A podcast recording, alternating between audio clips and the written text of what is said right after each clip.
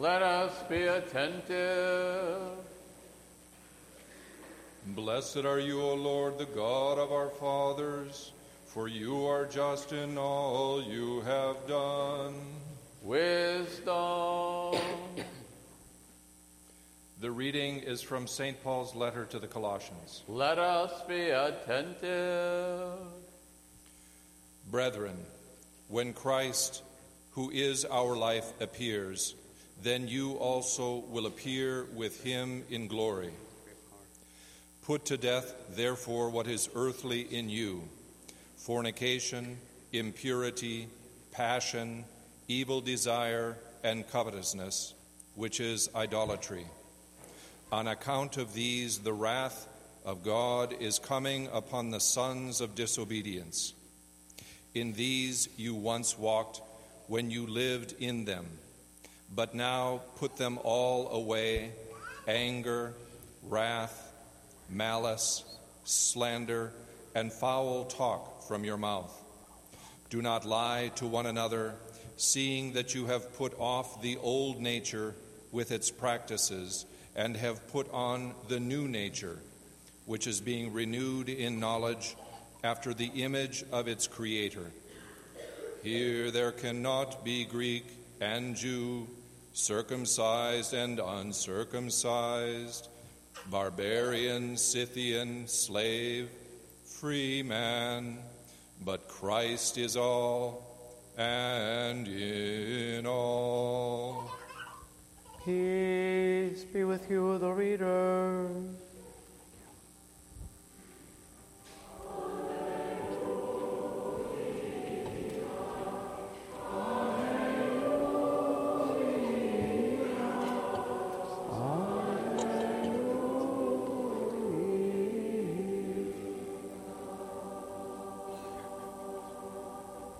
Wisdom arise, let us hear the holy gospel.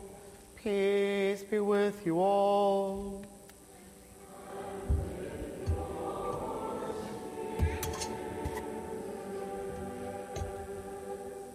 The reading is from the Holy Gospel according to St. Luke. Let us be attentive.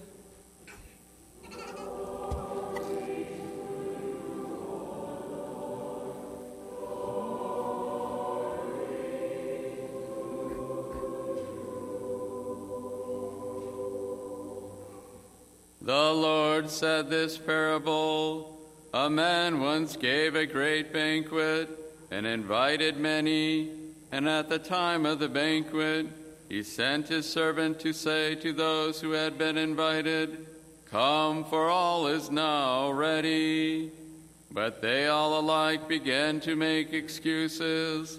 The first said to him, I have bought a field and I go out and see it. I pray you have me excused. And another said, I have bought five yoke of oxen and I must go to examine them. I pray you have me excused. And another said, I have married a wife and therefore I cannot come. So the servant came and reported this to his master. Then the householder in anger said to his servant, Go out quickly to the streets and lanes of the city, and bring in the poor and maimed and blind and lame. And the servant said, Sir, what you have commanded has been done, and there is still room. And the master said to the servant, Go out to the highways and hedges and compel people to come in, that my house may be filled. For I tell you, none of those men who were invited shall taste my banquet. For many are called, but few are chosen. Peace be with you who proclaim the gospel.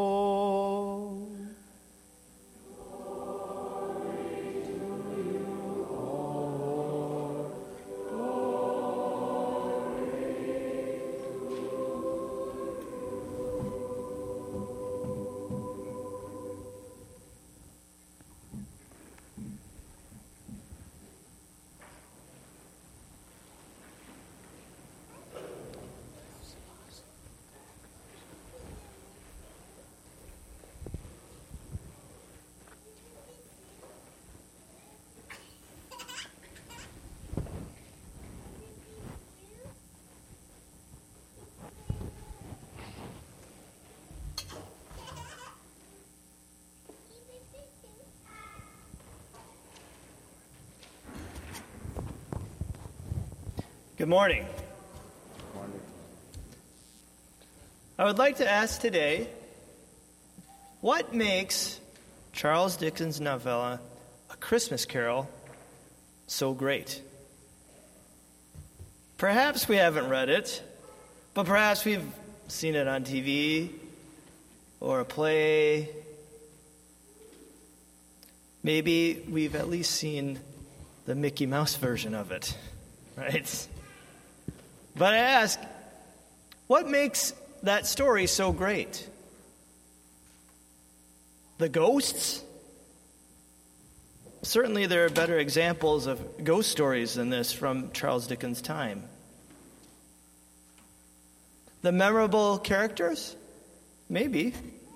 Who can forget Jacob Marley, Scrooge's deceased business partner, who wanders the earth through all eternity weighed down with a chain and uh, lock boxes and things connected to that chain representing his sins.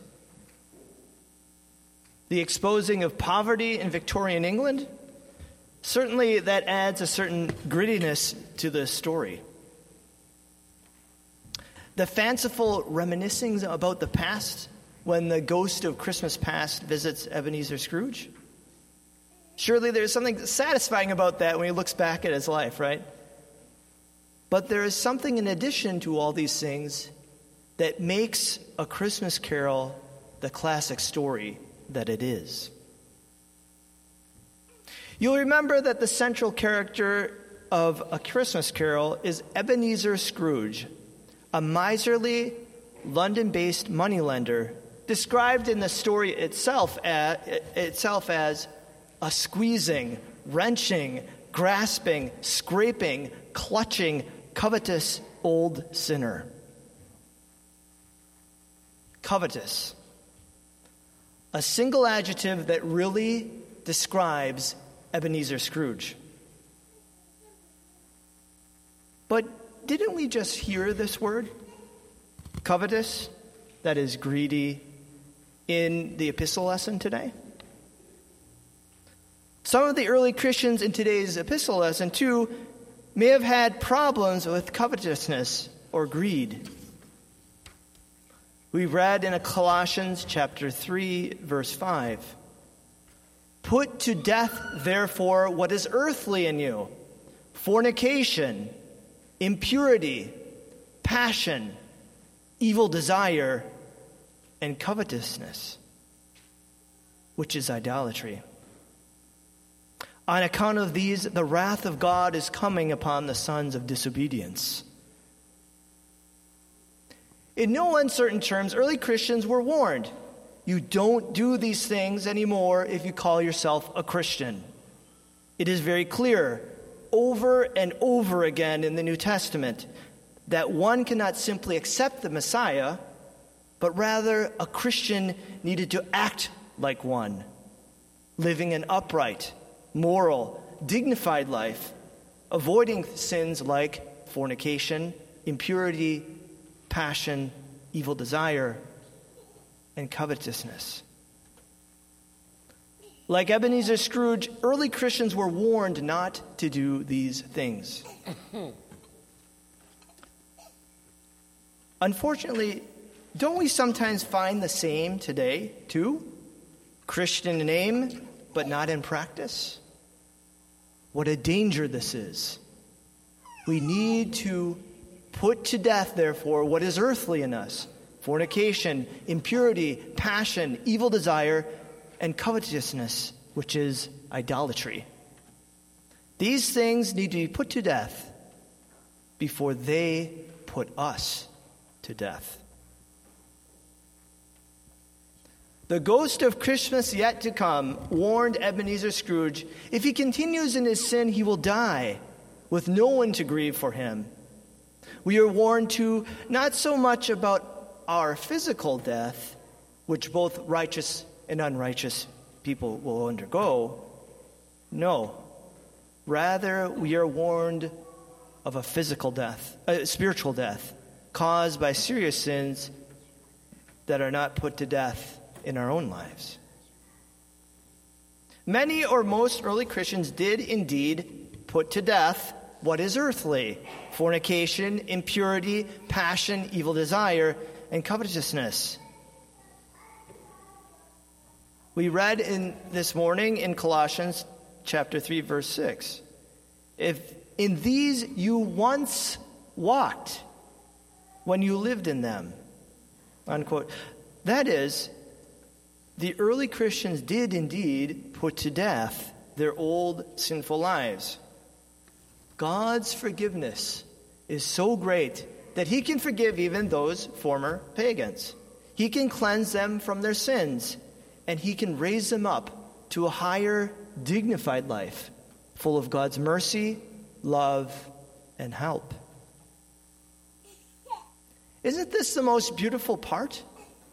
The transformation and saving of those who are formerly lost. The saving of those who are formerly distant from God, bereft of the knowledge of God and of His love. So, what is the most important part, most beautiful part of a Christmas, of a Christmas carol? It is the transformation of Ebenezer Scrooge. It is the putting to death of what is earthly in himself. In this case, in his case, covetousness. In the end, everything is okay because Ebenezer Scrooge truly changed. He truly repented. And that and that is why it is so uplifting and joyous at the end. The question is have we put to death what is earthly in us? Have we?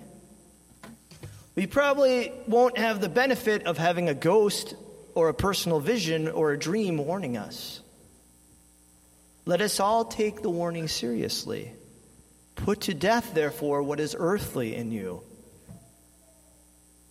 Examine yourselves and turn to the living God. In the end, we, we can we can end up in the end like Jacob Marley, weighted down by our sins. Or we can end up like the repentant Ebenezer Scrooge, rejoicing in the Lord on Christmas Day and every day through all eternity. It is our choice. Let us choose wisely. Amen.